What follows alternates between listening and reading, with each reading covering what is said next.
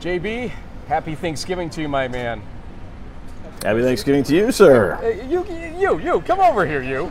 Wait a minute. Hey, we go live. The head coach walks by like it's nothing over here. How we doing? Coach Cirasulo, happy Thanksgiving. Come on over. Hey, Coach. Say hello, JB. JB, how are you? Pretty good, man. How you doing? Yep, right there. Hey, hey, Pretty, why? We're pretty just- quiet over here, but See, how's that for you? Well, we've got Coach over here now, and there we go. JB, we're going to leave you out for a second. Coach, yeah, you don't need to see my mug.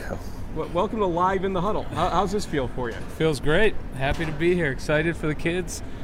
We've been uh, wanting to do this for a while, so finally got here. So happy Thanksgiving to everybody out there. And by doing this for a while, he didn't mean be on In the Huddle Live. he meant celebrate Thanksgiving with his team, I believe, JB. Uh, so, I mean, Absolutely. you get through Endicott last week, and I, I think a lot of people were a little surprised. I'm not gonna lie to you. You guys weren't, but that vaunted defense of Endicott, you Yeah. guys were able to bust through somehow. And uh, now you got this Ithaca team coming up. How's that gonna go? Yeah, last week was exciting, obviously, for the kids and everything, and uh, something to build off of. And you know, it was exciting to get the opportunity to play another week. We just kind of living in that mantra right now, one more week. So you know, and obviously Ithaca is a great team, great opponent, and uh, and uh, but we're pretty good as well. So you know, we'll give them everything we got and see where it plays out. But our kids will play hard, they'll play relentless, and uh, looking forward to the trip and looking forward to spending today with the kids as well. a Legacy Empire 8 uh, matchup back when. JB, uh, you know, we haven't even gotten to through our cold open here. You got a question for a coach before we uh, open this thing up?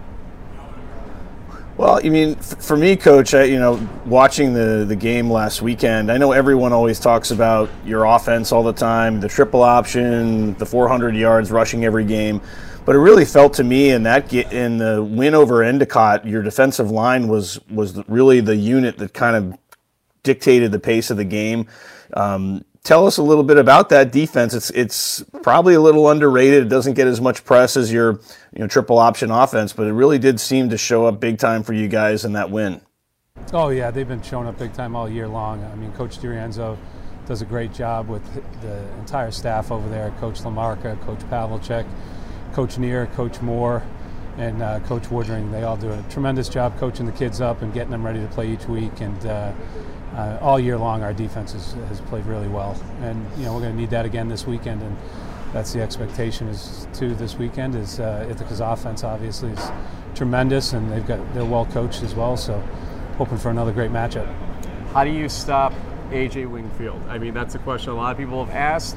Uh, I believe he's a Gagliardi uh, semifinalist now for good reason. I've watched him for two years up close and personal. He's a magician out there. Do you stop him or do you only hope to contain him, as they used to say? Yeah, no, he's a tremendous player. They have a lot of good players offensively and defensively and core-wise as well. Obviously, with uh, what they did this past year, they're having a special season too. So, you know, we're not as concerned about what Ithaca's doing as much as what Springfield College is doing, and you know the preparation that we've put in each week and put in this week as well. So, got another day to practice today and, and continue to work on some things that uh, that will help us be successful in the game. Coach, I'm gonna let you enjoy breakfast, All but uh, as we step aside for a second here, uh, let's uh, let's see how the players are doing. Guys, how are we doing today?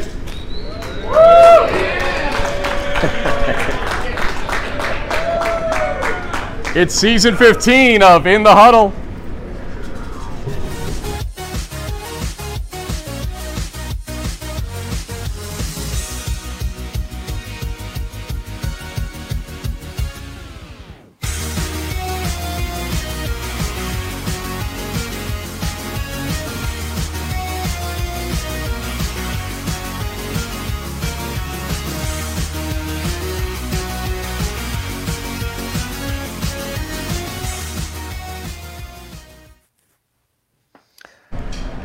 First off, Oh, happy Thanksgiving to everybody out there in uh, Yeah. Streamland here. We are early. I am not a morning person. I haven't had my coffee yet, but we'll wait for that for a little while.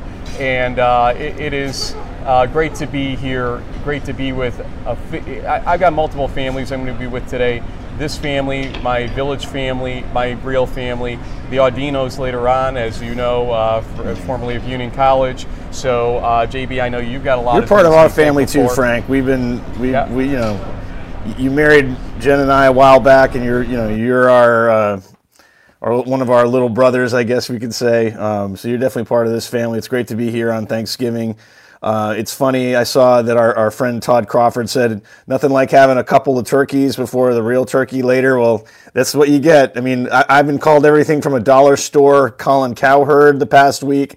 Um, you know, it's been a lot of fun. But hey, you know, it's it's great to be here on Thanksgiving morning. We have got you know a couple days away from the next round. Uh, eight great games between you know 16 of the best programs in D3. Let's go. dollar store Colin Cowherd. Oh, Utica, how I love thee after this last week you put us through. We'll uh, talk a little bit more about that later on. Um, we will also have Joel Valadez from Linfield University hopefully joining us. Technology was a little dicey, but we got through. We punched through the firewall, just like uh, you know most people run through a wall for Coach Sarazulo. We punched through ours here uh, to get uh, live here on our show. JB, part of this show is to talk about where we came from basically to get here in the first place. You know what that means, but first, your 30,000 foot view of round one leading into round two. Go ahead. Well, I mean, uh, I, not that we're experts or anything, Frank, but we we both collectively went ten and six, so that meant that we missed on a bunch of games that where, where we thought we knew who was going to win, and that didn't happen. So I, I could I think you can safely say that the first round had a lot of upsets, if you want to call them that, or um, you know the fact that the we, the WIAC, WIAC, whatever you want to call it, is gone. You know the, the, the best conference in Division Three has zero participants in the the round of 16 says a lot about this season. I mean, it's it's kind of been a crazy year. We've had we've had these big games, these topsy turvy results, and here we are um, with some interesting matchups that could lead to. Well, I think on one side of the bracket, we, we think we know who's going to be punching their ticket to Annapolis, but what do we, what do we know? Um, we might be wrong um, again. so we'll have to wait and see how it all shakes out. But I, I have a feeling when we get around to our picks, I might be picking some underdogs here just to roll with it because that seems what who's winning in these games lately. Before anything else, I want to thank Brian McGoffin, our sports information director here at Springfield College, for helping us get this show together. I don't want to leave that out uh, later as we uh, close the show. Usually we're Yeah. rushing to end the Thanks, show Brian. for whatever reason. Brian, thank you very much. Uh, but right now, it is time for crunch time for week 12. That means round one of the playoffs of the 2022 Division III college football season.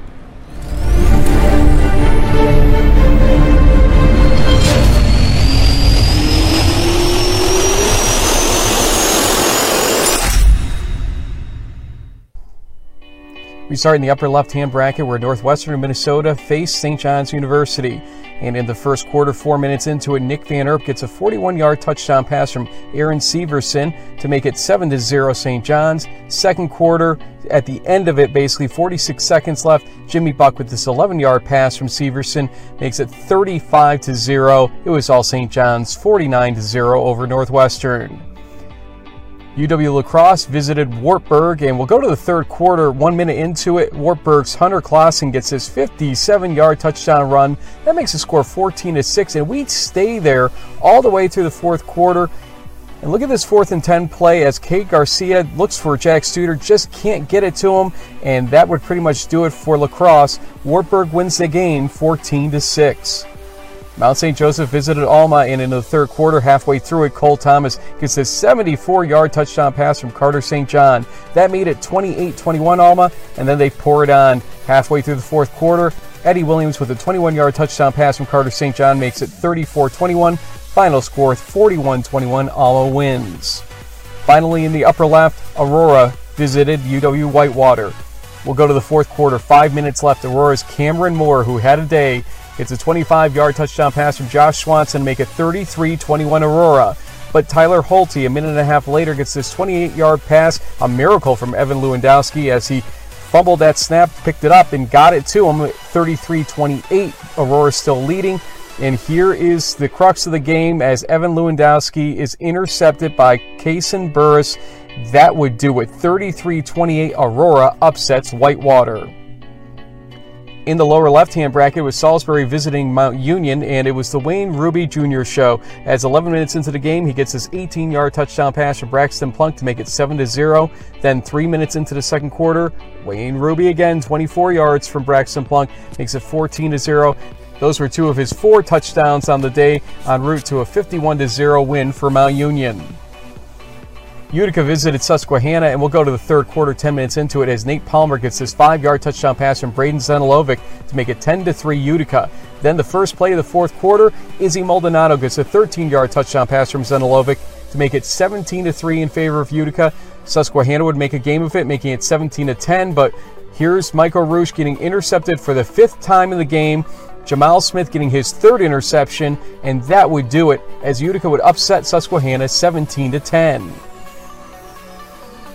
Cortland visited Randolph Macon, and in the second quarter, one minute left, Joey Hunt gets a 25 yard touchdown pass from Drew Campanelli before he gets injured in this game. That tied the game at 21 apiece. We'll go to the first play of the fourth quarter.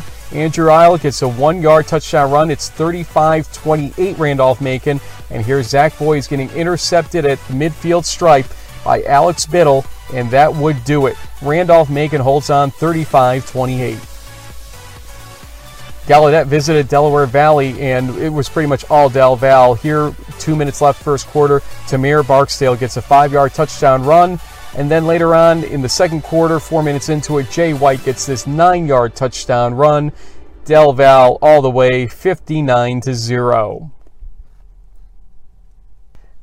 In the upper right hand bracket, Lake Forest visited North Central. 12 minutes into the game, D'Angelo Hardy gets this beautiful 33 yard touchdown pass from Luke Lehnen to make it 14 0 North Central.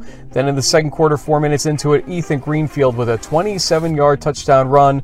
21 0 North Central. They'd finish the game 50 0 in favor of the Cardinals. DePauw visited Carnegie Mellon, and they would cash in early with DePauw with a short field as Ballantyne gets a 15-yard touchdown pass from Wally Rennie here to make it 7 to 0 in favor of DePauw early. But in the second quarter, it's all Carnegie Mellon. Ethan Reefer gets this 14-yard touchdown pass from Ben Mills to make it 21 to 7. Two minutes into the second quarter, then 14 minutes into the second quarter, Ethan Reefer gets another 14-yard touchdown pass from Ben Mills. That's 28 to 7 Carnegie Mellon.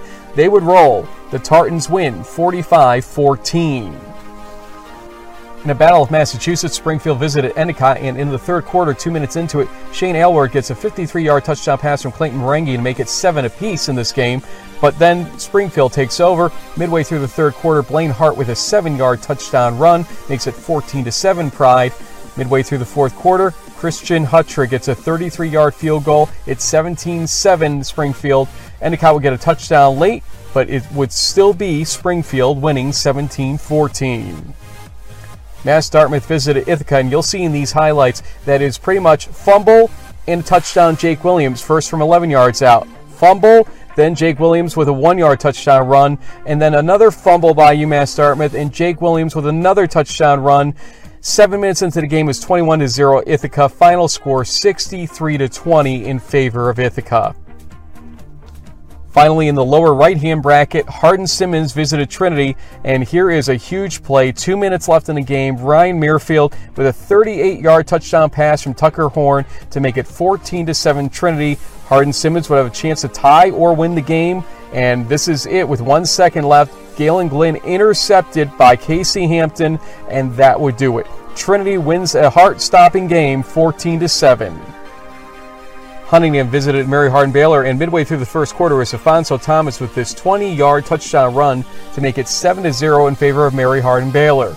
Then, two minutes left first quarter, Brandon Jordan nine-yard touchdown pass from Kyle King. It makes it 14 to 0 in favor of the crew. Then, second quarter, five minutes into it, KJ Miller gets his 20 yard pass from Kyle King to make it 21 to 0. The final was 54 to 0, Mary Hardin Baylor over Huntingdon. In a battle of Pool C, teams Bethel visited Wheaton, and we'll go to the fourth quarter, three minutes left in it. Wheaton was trailing by eight points, but here's Will Bowers with a two yard touchdown run to make it 34 32, Bethel leading. Bowers tries a pass on the two point conversion. It's too low, incomplete, so still 34 32 Bethel. Wheaton tries to get the ball back. Jaron Rossi says no. He completes this pass to Micah Newald, and that pretty much would do it for the game. Bethel wins 34 32.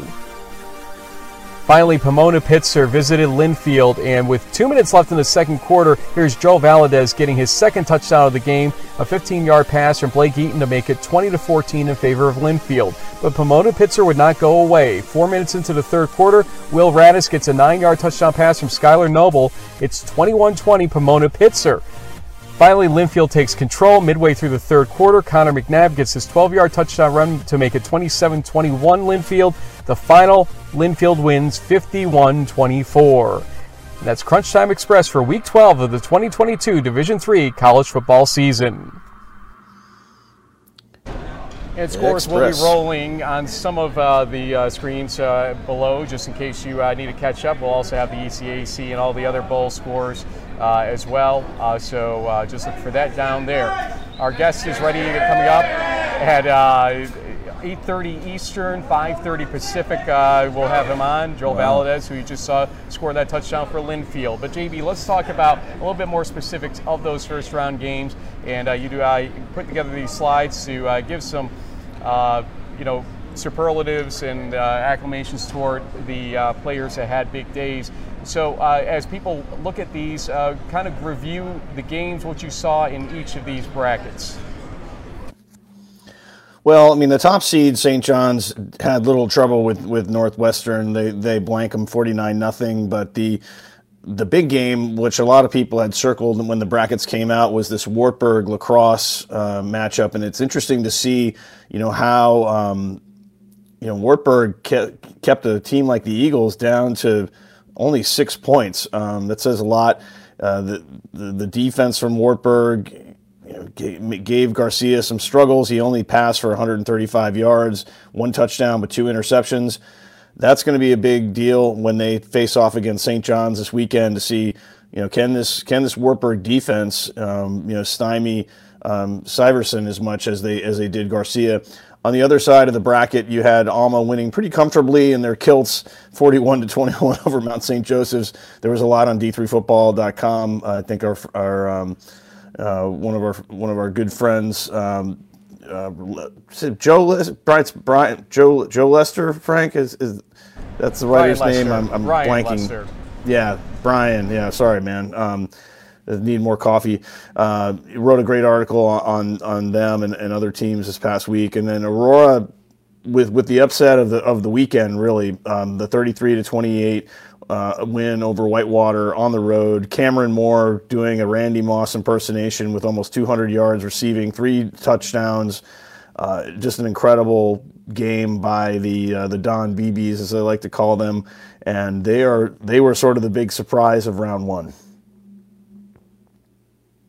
One thing I want to bring up right now, real quick, uh, as you bring that up, JB, is the fact that we had a retirement basically uh, that was related to that game. Yeah. Kevin Bullis from UW Whitewater did retire after the uh, loss, and uh, it was a surprise to some, not to everybody. I understand that he may have started moving toward California, where his daughter plays volleyball at college, uh, and so uh, it sounds like this was maybe in the plans for a while. It was not necessarily based on this one playoff game or bad uh, ending of a season type scenario.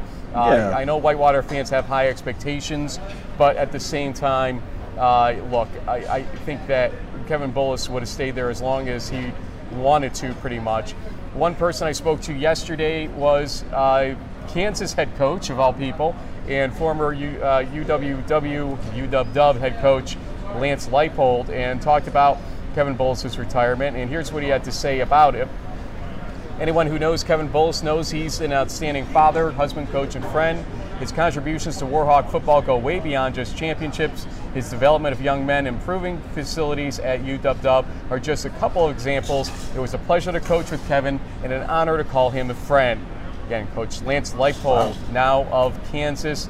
Great words from him. They worked together for a little while, obviously. Uh, you know, Lance uh, sort of jokes about the fact I took a lot of the staff with me, so he had to kind of build from the ground up to a certain degree. Uh, when he went to Buffalo, uh, Leipold did. And uh, Kevin Bullis did get a Stag Bowl visit. North Central sort of blew the doors off them uh, in that game. Uh, but then, you know, you know the rest of the story. Good luck to Coach Bullis in retirement for sure. Um, you know, a lot of uh, talk. Maybe Don Beebe is the guy that uh, people will want over UW. He's created a system at Aurora for sure where a quarterback can succeed no matter what their name is in a way uh, in that system yeah. that we didn't anticipate. We watched it happen before our eyes on Saturday in that Whitewater game. Let's go to the second uh, set of brackets, the lower left. And Mount Union, Wayne Ruby Jr., he's feeling just fine after that pylon that occurred uh, during the uh, yeah. celebration of the Baldwin Wallace game, 51 to 0 there. Braxton Plunk, 353 yards. Utica, I'll tell you, look, they earned it. And, you know, looking back at the score yeah. predictions, I had the game the closest out of everybody, but still, I did not pick Utica to win. Okay. But, uh, you know, Susquehanna just played a very, very stiff game, I would call it, as we watched it play out in front of us. Yeah. And five interceptions never helps you. But giving up five interceptions and still losing by seven is uh, another feat in and of itself. But you want to come on the winning side of situations like that. More about Utica in a little bit. Randolph Macon, uh, 35, Cortland, 28. We're not sure about the status of Drew Campanelli in this whole situation. Uh, it sounded like he took a pretty good ding, came back, but may not have uh, finished the game, from what I understand. Talked to Coach Fitzpatrick about that last week, and uh, he took his hat off, or had, uh, yeah, he took his hat off to Randolph Macon uh, after that game. Del Val 59 to 0. Louis Barrios 173 total yards. Didn't have to play for very long in that game. Take us through bracket number three in the, uh, I believe, the upper right hand side. Yeah, so the, the the big favorites, North Central, fifty to nothing. Um, you saw in, in Crunch Time Express, Luke Lehnen was clicking through three uh, passing touchdowns. He's, I think he scored a couple on, on the ground. Greenfield did as well. Um, DePauw Carnegie Mellon though was a really surprising game for many of us because while a lot well, you know, you and I think we, we, we both picked uh, the Tartans to win. We, we expect this to be a close game. It was not. 45 to 14. The Tartans really, their offense seems to be rolling right at the perfect time because they're going to need all those points against North Central coming up on Saturday. The Battle of Massachusetts went to Springfield. Their their rushing attack and and really, I, like I said to Coach Sarasulo at the top of the show, their defensive line came through to keep Endicott's high powered offense in check, and they win 17 14. Mass Dartmouth, I mean, I've seen this happen a lot to teams uh, that play Mount Union for the first time, and hopefully this won't happen to Utica on Saturday. They just kind of turn the ball over two or three times. They find themselves down 21 nothing before the first quarter is even really you know getting going here, and it was you know all Ithaca pretty much, and that's that's a home field advantage they have at Butterfield. Um, Wingfield came out pretty early. That's why I think we have Max Perry on um, you know on the stat sheet here because he, he really played most of the game, um, given all the struggles that, that the Corsairs had. They'll learn from that experience and, and be better the next time they, they punch their ticket to the tournament. But yeah, uh, a dominating win by Ithaca really feels like they're on, on their way to Chicago. And I'll take you through the lower uh, right. Well, I'll take you through this one, my uh, yep. friend, as uh, Trinity. Uh, it was a touch and go game for sure. And uh, finally, in the fourth quarter, Trinity gets ahead of Hardin Simmons, 14 to seven, and holds on with that last second interception, literally last second interception, one second on the clock to start the play.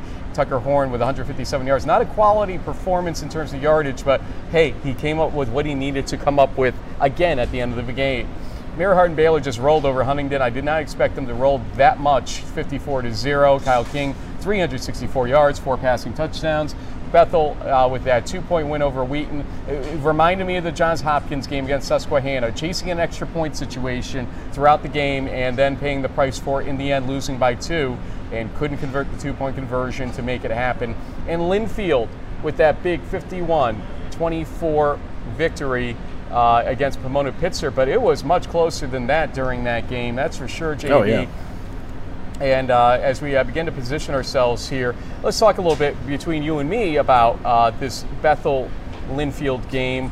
Uh, you know, a lot of people are talking, hey, why don't you give respect to Linfield? And a lot of people uh, on the other side of the fence are like, well, you know, who have you played? I guess is the question. But here's their chance to prove a lot to the country in terms of yeah. Linfield Wildcats being somebody to talk about through this postseason. What's your thought initially on that game?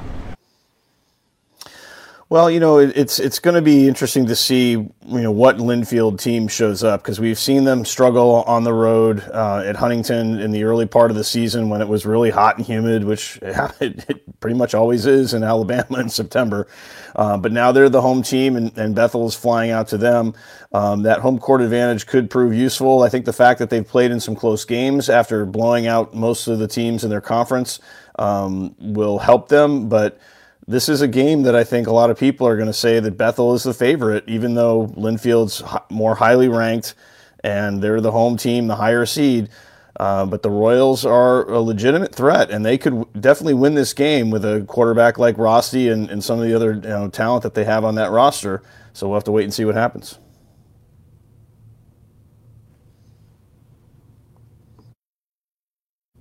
Can't hear you, Frank. I think we yes, got you exactly. on mute. Brian, Brian McGoffrey's offering me some breakfast, and uh, we're, we're going to hurry through this interview now, Joel. Is that okay? Because I got to eat. No, just kidding, buddy. Uh, Joel Valadez joining us from Linfield University. He is a, uh, listed as a junior slash sophomore. I like what they're doing over there because they're basically saying what year you are academically and what year you are in terms of eligibility, which really does solve the mystery for us when we have to ask the question every time this uh, last couple of years. Hey, uh, you know, do you have a year of eligibility left? Do you have a couple? And so we'll talk about that a little bit later. Joel, you were uh, the player of the game according to the broadcast, uh, according to us as well. Uh, the other day, congratulations yeah. on the big win versus Pomona Pitzer. How's it feel to be going to round two with your team? Oh, first off, I just want to say thanks for having me on. Um, I appreciate all the coverage you guys do for D3 football. I hope you guys can hear me. But um, no, it feels good. We know we know that we have a big team in Bethel coming up. They're a great team, and um, feels good to get that win over Pomona. They were a great team. They came out strong. I mean, we knew that they're in the playoffs for a reason. They're going to come down. They had it's their first time ever making the playoffs, so they're going to come out strong. They came out swinging. They had a pretty big fan base come down from Southern California, so I mean, I think they they were excited to get in the playoffs. They came out strong, but I'm happy to get out the dub and move on to Bethel. Joel, it's it's always been interesting to me. Um, you know, Linfield is a, a, a, team that's won a national title, one of the very few in Division Three that have in the last 20 years. You guys are always ranked very high in the in in the top 25 year after year, and yet for some reason it always feels like you guys are sort of also the the underdogs because you play on the West Coast and and pretty far away from the rest of Division Three. Are you guys bringing sort of that um, underdog mentality into this game again? I mean, you know, Bethel is from the from the MIAC. They're you know highly regarded in that respect. But you guys are the higher seed, the home team. What what are your thoughts going about going into this big game on Saturday? Um, yeah, I mean it's not talked about too much, but I think we all know it's there. Kinda, we. Uh, I mean, who doesn't like to play with the, as an underdog? You know, I think it's kind of nice. Our coach talks about it sometimes, and our leaders talk about it a lot too. Like we got to come with a chip on our shoulder, and um, I personally like playing as an underdog. Got to come in and have something to prove. So with Bethel coming in, this is a chance that we can prove ourselves to the rest of the country and really get a nice dub and open up people's eyes to us the Huntingdon game uh, at the beginning of the season taught you guys a lot, I think, about fighting through adversity. Uh, and you know, tell us more about what you guys did learn from that uh, from that Huntingdon game. I mean, that's a long travel game, no doubt. The humidity down in Alabama was obviously pretty heavy and high. Uh, but you know, again, if you lost the game, it would have been held against you ultimately uh, in the whole bracketing scenario. Tell us about what you learned in that Huntingdon game early in the season. Yeah, I know. Huntingdon was a great team. Um, we knew that they're a top 25 team coming into the game. And I think it really showed a lot for us because last year, you know, we had a great season. We went undefeated and lost to Mary Hardin in the quarters, who, I mean, I've been playing, I haven't been playing D3 for that long, but they were a powerhouse last year. They're a really good team.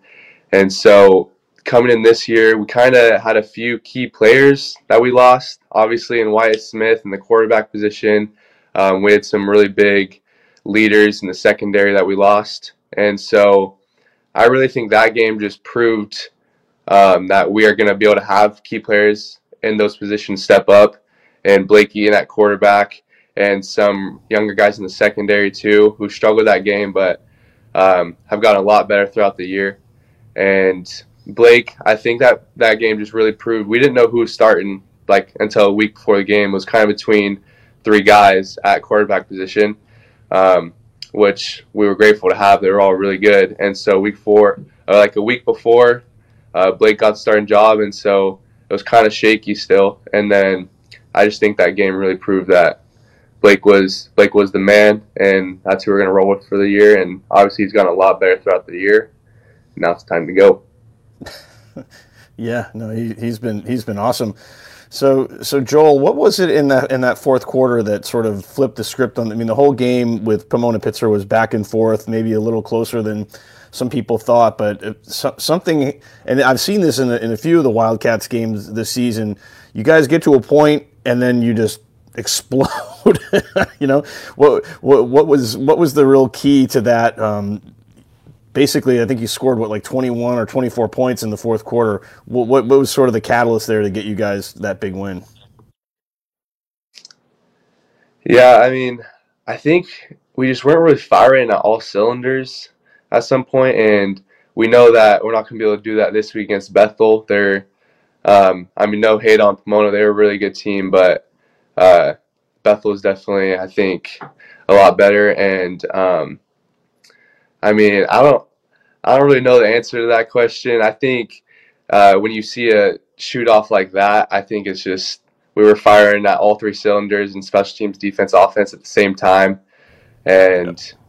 it's just kind of the time that it happened to to go momentum is a big deal Perfect in football. Timing. Yeah, exactly. And you know, you guys just started rolling. I, I uh, took my eyes off the game, and you went from that 50-yard field goal to up by 20 plus in about no time flat. So uh, it was one hell of a uh, effort by your team from all three facets of the game, pretty much at that point in time. So congratulations. But obviously, things get tougher now. Um, one thing I, I, will give you credit for: you are the earliest riser in the history of in the huddle because.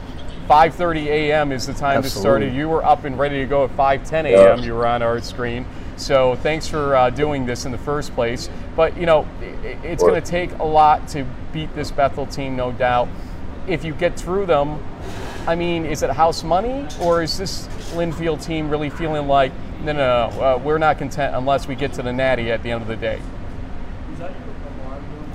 Yeah, I think right after we beat Huntingdon and we started like halfway through the season. Um, our leaders, our coaches really stepped up, and we knew that uh, we had some we had some big goals for this year. And coming in the playoffs, um, we've really just been thinking about our season, and we want we really want to win a national championship this year. So we've been coming in every day, working as hard as we can, getting our lifts in, and this year we think we really have a we really have a good shot. Um, the top five has been all shaky this year. Like a lot of teams are losing, and so I just think we see our this opportunity to win a national championship this year, and we're coming in swinging. And really, this week is our biggest test, like you guys have said. So um, this is our chance to prove it. Well, Joel, you, you, you got a little mention in our, our live chat here from a Mary Hardin Baylor fan. They hope to get to play you next. They they have a lot of respect for, for you and your program, so that that's what they're rooting for, which I think is great. Yeah. Um, and we certainly um, you know, wish you wish you the best on this on this journey. Like you said, the Royals are not going to be pushovers, but the, they'll certainly um, you know test you guys. But you have, like you said, when when you click on all three phases of the game this Wildcats team is, is really tough to beat. Frank, I don't know if you've got anything else, or should we should we let Joel get to his either morning? Well, actually, I got one last one for you, Joel. You're you're up the crack of dawn. It's it's it's five forty in the morning on the West Coast. Are you going to go like lift? Is it time to eat turkey in, in like an hour or so? What's what's going on up there in in uh, McMinnville? Yeah, um, so we actually have morning practice today. So a lot of our local players can get home and have Thanksgiving with our family. Um, so I'll probably just stay up because I got practice in a few hours anyway. well, I will take it from here then, JB. Thank you for joining us on Thanksgiving. Happy Thanksgiving to you. and to uh, your mom, Shauna, who's a big fan of the show, I know. So, Shauna, thanks for watching. But it's your time for shout outs, any family, friends, teammates, etc., that might be watching. Joel Valadez, it's all yours.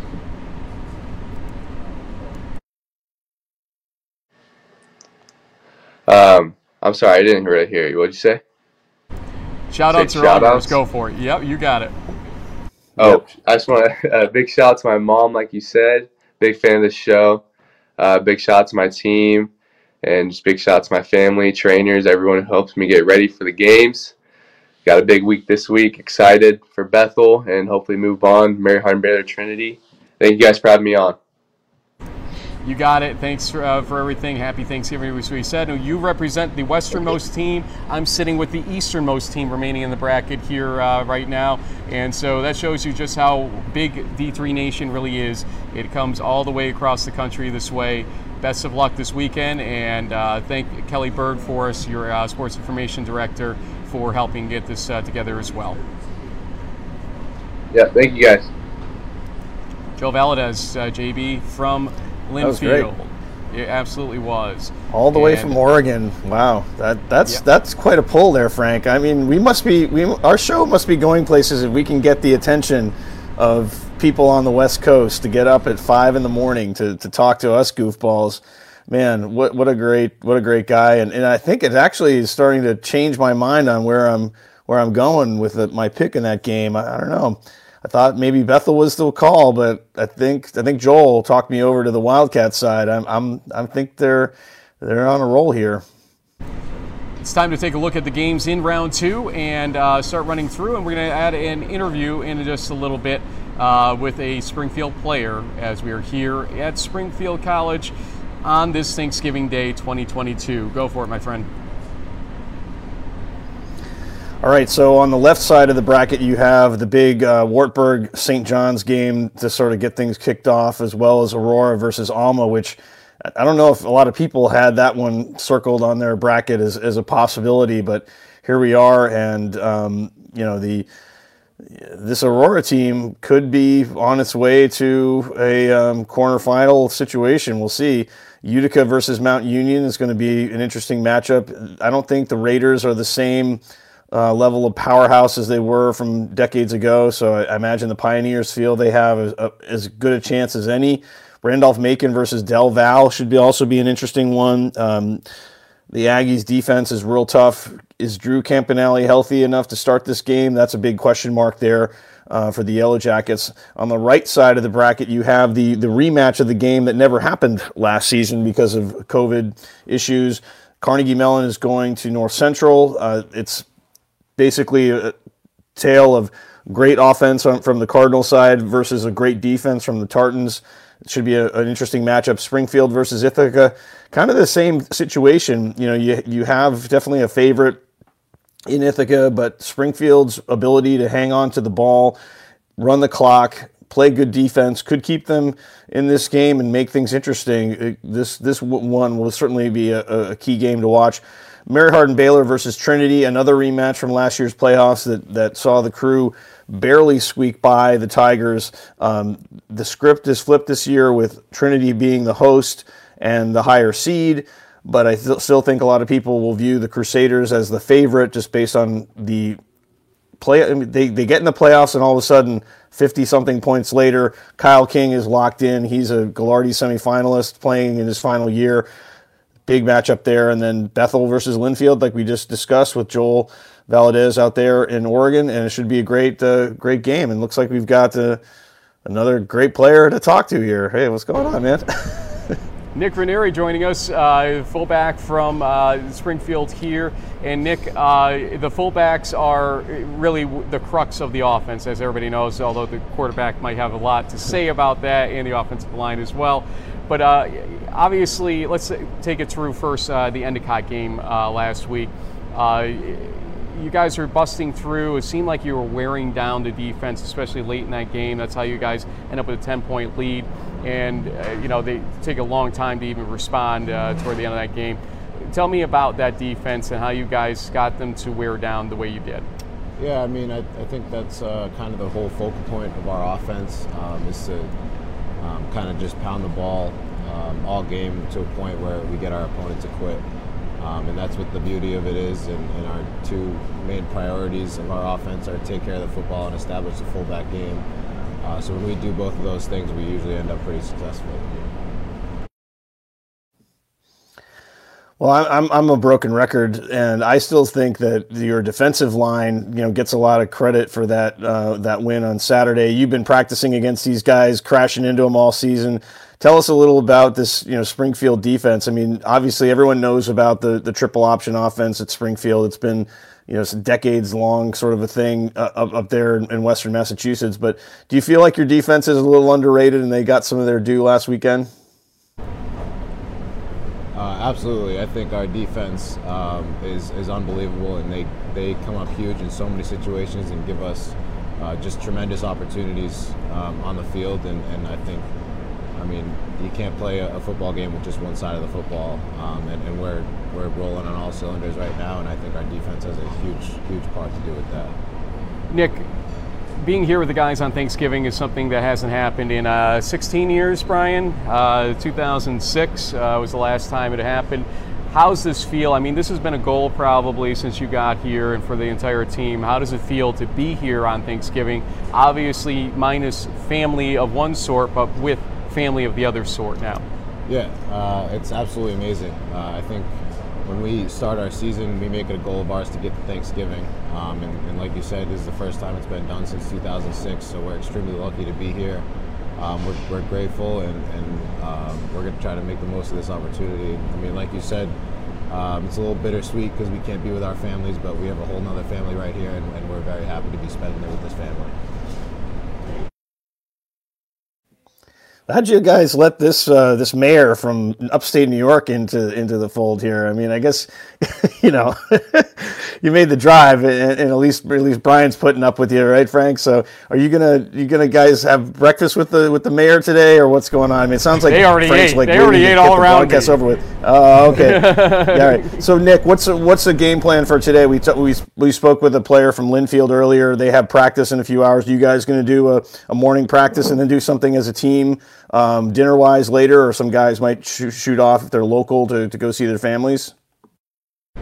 Uh, yes, sir. Uh, we just ate breakfast here. Uh, now we got meetings at 9 o'clock, and then we got a, a practice at 10 o'clock. Um, and then after that, we're coming right back to the dining hall here and, and enjoying a nice family Thanksgiving. Business as usual, basically, uh, to a certain degree, except for that little extra oomph for Thanksgiving. Nick, I'm going to give you a chance because I see you have uh, meetings in 12 minutes, uh, according to the clock here, to give any shout outs to family, friends, etc. Obviously, with Thanksgiving, takes on extra meaning. Go right ahead. Yeah, uh, absolutely. Just shout out to my family, uh, my mom, my brother, my girlfriend. Um, you guys are awesome, and, and, this is why I do it, and, and you guys got me to this point. Um, and then shout out to everybody watching the Springfield Pride. Uh, we can't do it without you guys and all your support uh, we're going to try to go get it done this weekend for you guys. Thank you. Uh, and girlfriend's first name is Ashley. Ashley, I'm just trying to keep you out of trouble. Okay. so we like, well, you couldn't mention my name. Good way to go, Frank. Nick, uh, congratulations on getting to round two. You've got a uh, big feat uh, to do uh, to come up with if you guys are going to get through Ithaca, the old Empire 8 rivalry in the old days, yes, playing out in the second round of the playoffs here. And uh, good luck to you because it will not be easy, but you guys are capable of the task. Yes, sir. Thank you very much. No Appreciate problem. It. JB, uh, by the way, we didn't go through your MVPs from uh, week 12, which uh, we're going to see right there. Happens to have a Springfield player. Go ahead. Yeah, it sure does. And, um, you know, they might need Christian to come up with a few long kicks uh, on Saturday in a close game. I mean, he he he came through with a, with basically the game-winning field goal from 30 three or four plus yards out and uh, got some NEWMAC and other uh, kudos for that. Um, so definitely keep an eye on, on, that element of this game. I mean, obviously Nick Bahamonde is, is well known in, in D3 circles as far as being a good kicker. It may come down to these guys, uh, honestly, you know, kicking field goals to, to, to get the win. Um, defensively, Jamel Smith, three interceptions. I mean, a big reason why Utica's in the second round is because of him uh, and the turnovers that the defense was able to, to force in that uh, 17-10 win over Susquehanna. And then, as I said at the top of the show, Cameron Moore was like a, a Randy Moss out there, number 84 almost 200 yards receiving, three touchdowns in the big, pretty much the biggest upset of, of potentially the year, you could say, with Aurora knocking off uh, the Warhawks. Really great performance, and hey, looks like you got a little, you're breaking bread finally, Frank. That's that's good to see. Brian felt bad for me. He gave me uh, quite the uh, setup over here, actually. So you're going to be talking a lot more for this show. Um, one other thing that we did not do uh, was uh, go over the bowl game results, um, which Yep. is interesting when you look at, uh, especially the Centennial MAC Bowls, uh, or the MAC CC Bowls, as we have at the bottom of the screen there, however you want to call them.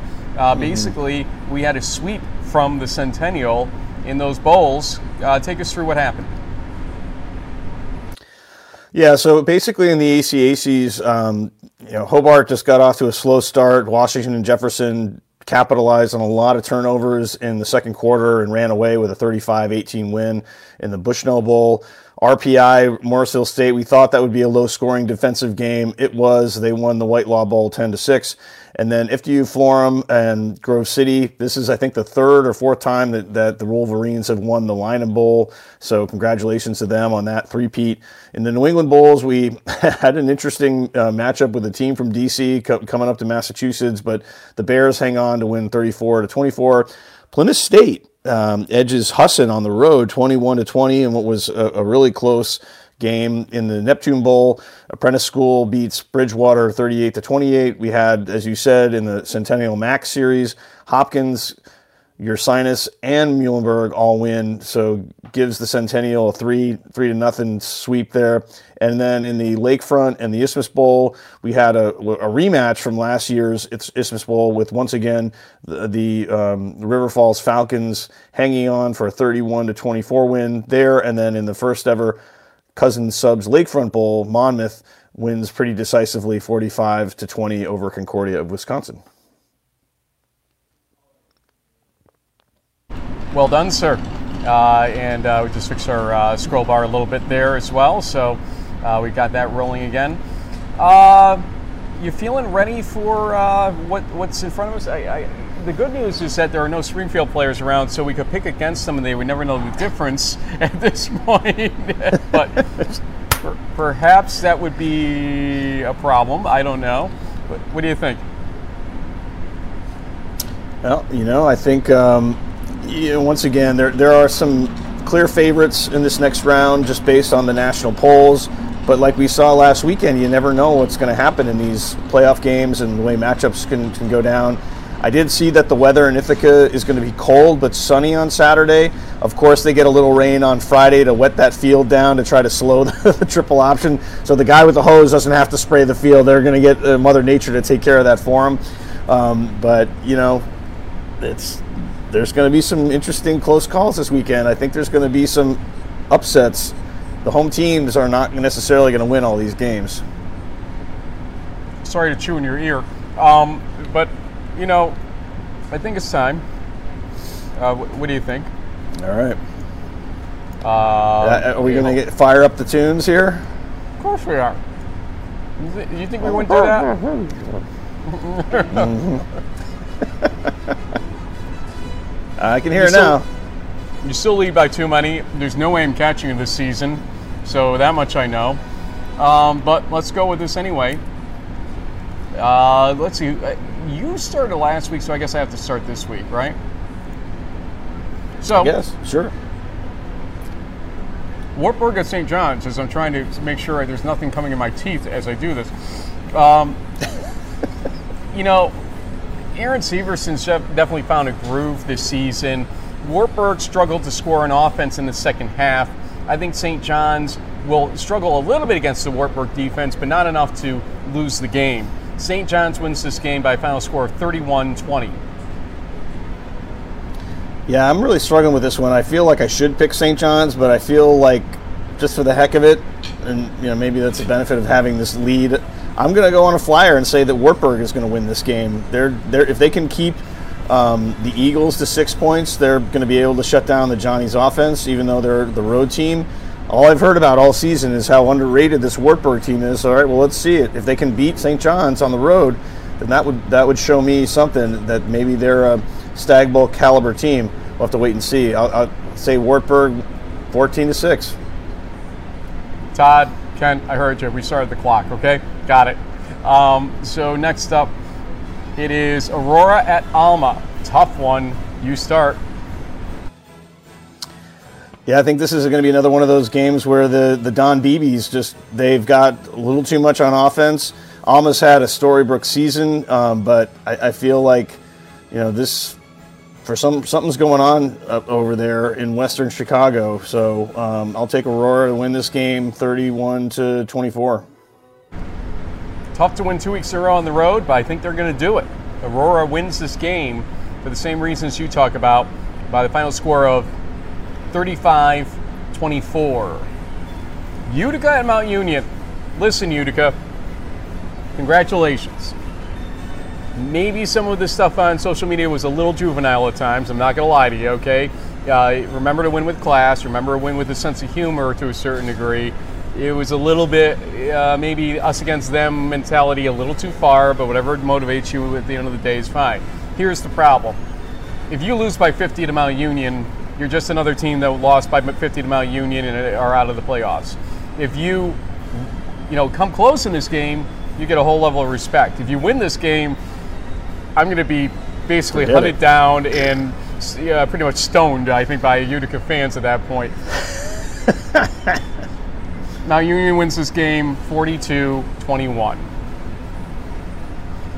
Yeah, I mean, honestly, Utica just has to avoid what every other playoff team that plays the Raiders for the first time, don't turn the ball over three times in the first quarter. I mean, it, that'll kill you. You you followed that script to beat Susquehanna.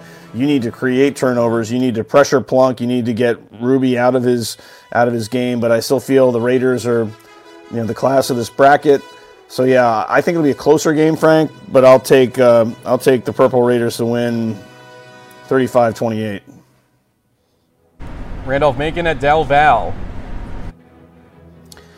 Louis Barrios has been a game changer for the Aggies, and I think he's going to be the reason why they'll win this game. I mean, obviously, guys like the Nobiles and others on defense will have a big impact. And given that, that we don't really know the status of Drew Campanelli, I feel like I have to pick the Aggies because they're they're they're really that good of a team, and they they will likely advance in this low scoring game, uh, twenty four to ten. I, am feeling like Del Val actually scores a little bit more than that, and for the reasons you brought up about Louis Barrios IV. I think that he is that level of game changer for them. So I'm going to say that they win the game by the final score of Del Val does uh, 37 20. Next up. All right. Mary Hardin Baylor Trinity. Oh boy. Oh boy. Who's first? Is this me? Uh oh. Me. Yeah, I'm. I'm gonna. Okay. After you, sir. So I'm going to this game. Going down to San Antonio tomorrow morning. Uh, going to be there for this. Mary Hardin Baylor fans want me to pick against them. They want me to pick against them. We know this, okay? And so I repicked Trinity to win this bracket, this quadrant of the bracket. So obviously I've got to pick Trinity to win the defense of Trinity is something special this season, no doubt. They held Hardin Simmons to seven points on Saturday. Who can do that? Even Mary Hardin Baylor didn't do that. Remember something, they gave up 20 to them. And early, it wasn't like it was garbage time. That was when the game was in doubt. So Trinity keeps the score low, just like last year, but at home with better caliber right now, wins this game 10 7. Wow. Yeah, I, I, just feel like the um, the playoff crew has entered the chat, as we said on the bracket blitz show last weekend. I think Kyle King and company are going to, you know, run away with this one. Uh, it, as good as Trinity's defense is, I think when the crew gets in the playoffs, they just step it up a notch. I'll take the Crusaders to win, 31 to 21. Bethel at Linfield. Yeah, this was a game that I initially was thinking that the Royals would come away with the win, but I think Joel talked me talked me down, talked me over to the Wildcat side. So I'm going to go with the home team. Maybe it'll be you know fourth quarter, uh, late pull away, but I, I think it's going to be a close close game either way. Um, let's say 35 to 28. Linfield. Yeah, I, I, yeah, I think Linfield with home cooking here has a true advantage. Uh, still is a little bit dinged up. There's no doubt. Okay, uh, and he's played a strong game against Wheaton uh, and put that game away. Credit to him for that. But uh, congratulations on the Gagliardi semifinal uh, nod as well to him.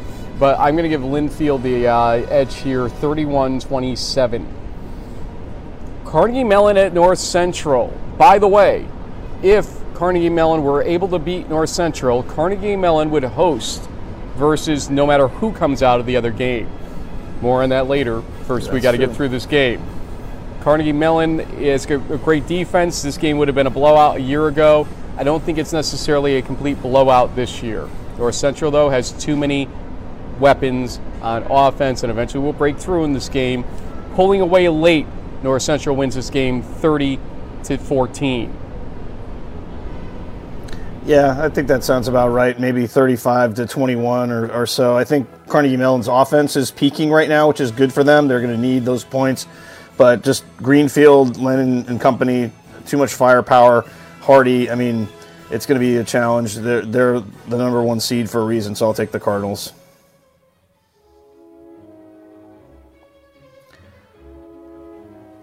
Okay, Hey, you're, Brian, you're, I- you're yapping, I'm but I don't hear anything. I'm you muted, go. I'm muted for a reason. Come on over. Brian McGoffin, our sports Who's information this? director here at uh, Springfield. Hey, Brian. Hi to, What's up, buddy? Hi to JB. JB, good to see you, man. Happy See- Thanksgiving. Stay in the Good to see picture you with too, us. bud. Yeah, So, Thanksgiving okay. to you. We got Springfield Ithaca here. Yep. Look, betting people would say Ithaca gets this game. I think. Uh, JB, are you going to go Ithaca also, at least uh, in this respect? Probably, you know, they- they're they're the favorites for a reason. It's going to come down to whether or not the Pride can contain AJ Wingfield. He's really the the secret sauce of the Bombers, I think. Um, but with that triple option offense, the way they can you know hang on to the ball, you never you never know. But yeah, the Bombers at home are, are you know clear favorites in my opinion. Okay, so you're saying Bombers at home, clear favorites. Uh, look, Brian, if we pick both pick Ithaca, do you promise to tell the guys we both both pick Springfield so that they don't like hold it against us or something? I would love to say as they're in their They- 9 o'clock they meetings should- right now that they're not watching this show, but I'm sure they're probably also, somebody's got it up on their phone right now, so I don't know if I'm going to be able to spin that one, Frank, as much as I'd like to. Damn.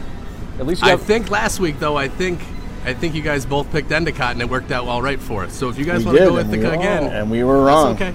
That's okay. reverse logic Yeah, the here. reverse psychology you know, always works. I, uh, so okay, Ithaca wins this game. Uh, just too much AJ Wingfield at the end of the day. I'm going to say by the final score of 27-17. What do you say? Uh, yeah, I think probably it'll be a lower scoring game. You know, it's going to be cold. Um, field conditions could be a little muddy based on the rain for Friday. So, yeah, I think it'll be like a 27 21 game. Bombers are going to squeak by, though. I did hear that they were pouring Miracle-Gro on the lawn at Butterfield all week long. However, so uh, just just know that. I believe Coach Long was uh, was reminiscing of the days that maybe the hose got left on on Butterfield overnight, Who just knew? in case, Who just knew? in Yeah. case that triple option was coming. RPI used to do it with Just in Thomas case, Arcidi just in in, the old days at uh, 86 Field. Uh, so why not do that? Okay, what, what's your thought? You predict this game, Brian? Yeah, I mean, I, obviously it's uh, two teams that haven't played each other in over a decade, but certainly a lot of a lot of history. Um, History, and yeah. certainly a great deal of respect between the two programs. I know that uh, you know Coach DeLong sent a message to the guys just talking about all the memories he had all those years at Butterfield, and Coach Sarasolo getting his career started there as a GA way back when in 1995 at Ithaca, kind of got his uh, the foundations of his coaching Yeah. career started up there in the city of Gorges. So. Um, the end of the day, my paycheck says Springfield College on it. So um, we're going to go with, uh, with the fellows from Alden Street. We'll say uh, we'll go 24 21. Uh, I like my guy Hutra late. Hutra uh, broke Yes, uh, what kind of records right now for Yeah, you? Christian Hutch has certainly had a special senior year for us. All time uh, leader in field goals for us here at Springfield College and the single season record as well. Uh, Wow. Big one last week for us at Endicott that kind of uh, ended up being the difference maker. Right there, he's the uh, JB MVP for special teams of the week. And uh, again, we've got to thank Mm-hmm. you, Brian, for all the hospitality and accommodations here and breakfast now. Sorry, JB, you don't get that. Uh, but uh, you, Springfield Pride is a special team to me uh, from the Liberty League days and everything else. From you uh, being so hospitable uh, in you know the various roles I've come in as for D3 football for uh, in the huddle for just Union College back in the old days. So we want to thank you for everything as well. Uh, hopefully, we get to keep the road going for you uh, in some ways here. I, I, don't mean that against Ithaca, but great, yeah. I mean uh, obviously somebody's got to win, somebody's got to lose that game. So we'll see where it goes. But uh, you also have a very good team coming back next year, no matter what happens here, don't you? Yeah, absolutely. And I think uh, I'd be remiss, right? It's Thanksgiving. It's Thanksgiving morning at, at nine o'clock, and you guys have taken the time away from your family and friends to celebrate what makes this Division Three so special, and it's our student athletes. And while they're away from their families today, certainly such a core memory for them to be able to be with their teammates, not because a game got scheduled on yeah. Thanksgiving weekend, but because they earned the right to play Thanksgiving weekend. So it's a credit to you guys, right, above and beyond, uh, always setting a new standard. Uh, I said it, it, feels like we got Greeny and Goldberg at a bar outside of South Bend before a big game, uh, Notre Dame, and this is uh, for us to have you guys join us in our dining hall in Western Massachusetts on Thanksgiving morning is something certainly I'll never forget, and I'm sure our student athletes weren't either. So thank you guys for everything. Well, yeah, we got it to work in the end. We almost didn't get JB up there, but we got it to work. Uh, gosh darn it. And uh, here's what we, else we're going to get to work. Me down on the field level at Trinity uh, as Mary Hardin Baylor goes there this uh, Saturday, uh, 1 o'clock uh, Eastern Time, noon Central Time. So I get to watch a little bit of the games going on beforehand. I'll give you a little pregame report from down there, though, as well. we got some exciting games coming up this weekend, JB. Final thoughts from you, sir. Yeah, well, I mean, once again, these like half the games are going to kick off at, at noon, then the other half will kick off at one. Bethel Linfield kicks off at three, so maybe it's not technically half and half, but it's going to be a lot of action packed into um, a you know couple of hours, and so it should be really exciting to see how all this wraps up, and then you know we'll be down to effectively the Elite Eight, um, which is which is pretty exciting. Folks, we'll see you uh, across Twitter this weekend. We'll go back to our normal uh, Crunch Time episode next week. Happy Thanksgiving to everybody out there. Thank you for joining us. If you're joining us live or if you're watching us during Thanksgiving itself, uh, I hope you had some great turkey dinner. If you're watching us Friday, so you're smart. Uh, but, you know, at least I'll be traveling, so, you know, at least we got a show on the air for you Safe with travels. both review and preview. We'll see you soon. Good luck to the teams still playing, and happy Thanksgiving to those that are at home. Enjoy your families at the very least. Bye, folks.